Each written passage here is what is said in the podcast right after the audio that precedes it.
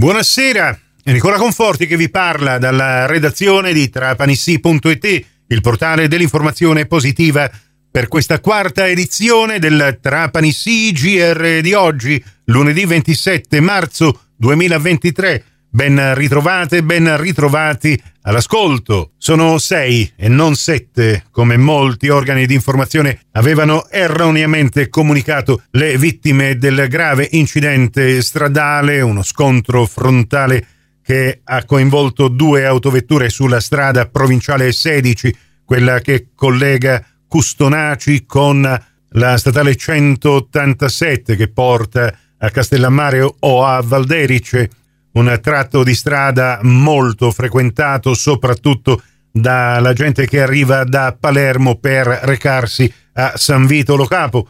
L'impatto è costato la vita a sei persone che erano a bordo di queste due autovetture, un Alfa Romeo 159 Station Wagon e un Fiat Doblò.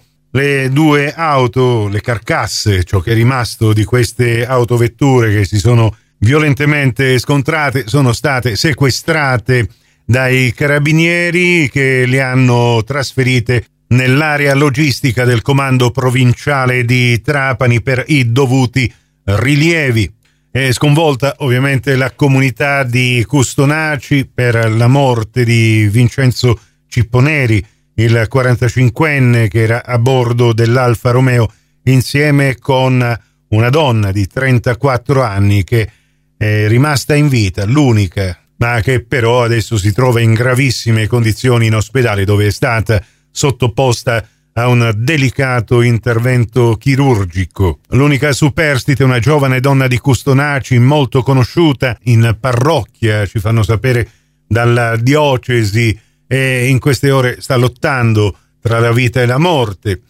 La manifestazione prevista oggi pomeriggio a Custonaci per l'intitolazione dell'impianto sportivo comunale a Don Rosario Vanella. È stata pertanto annullata, mentre questa sera alle 21 al santuario di Custonaci in occasione degli esercizi spirituali del vicariato dell'Agro Ericino si pregherà per le vittime del drammatico incidente e i loro familiari mentre il funerale di Vincenzo Cipponeri, ci fanno sapere, sarà celebrato presso il santuario di Custonaci giovedì 30 marzo alle 10.30 e non mercoledì come precedentemente era stato preannunciato in quanto si attende l'esito dell'autopsia.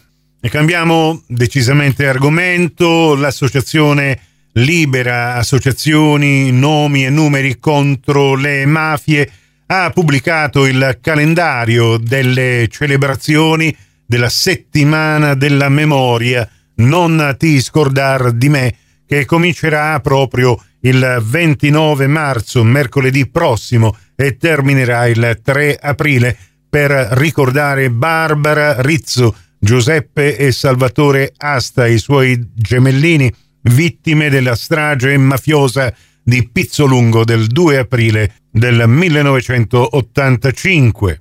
La settimana della memoria si svilupperà con la collaborazione dei comuni di Erice e di Trapani, del Polo Universitario di Trapani, del Teatro Ariston insieme con numerose istituzioni scolastiche di Erice e cade proprio in occasione dei 75 anni della Costituzione italiana e il tema principale degli incontri. Sono davvero numerosi che si svilupperanno dall'aula magna del polo universitario di Trapani al Salone del Teatro Ariston. Si basa su una semplice considerazione, ovvero la possibilità di realizzarsi e vivere in un contesto pacifico dove l'unica legge rappresentata è quella della parità dei diritti e dei doveri, come esplicitamente dettato dall'articolo 3 della Costituzione italiana, è ostacolata dalle organizzazioni mafiose che rappresentano l'esatto opposto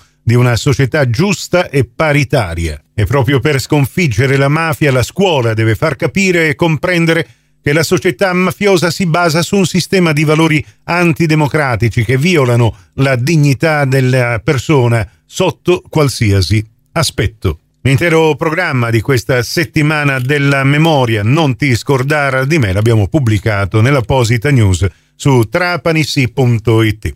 Prossimo appuntamento con l'informazione su Cuore e su Fantastica alle 18.30 in ribattuta alle 21.30 su Radio 102 alle 19 con la quinta e ultima edizione del Trapani CGR. Questa termina qui. Tutto il resto lo trovate su trapanissi.it. A risentirci quindi se volete più tardi alla radio col prossimo GR locale o quando volete voi in podcast su trapanissi.it, il vostro portale.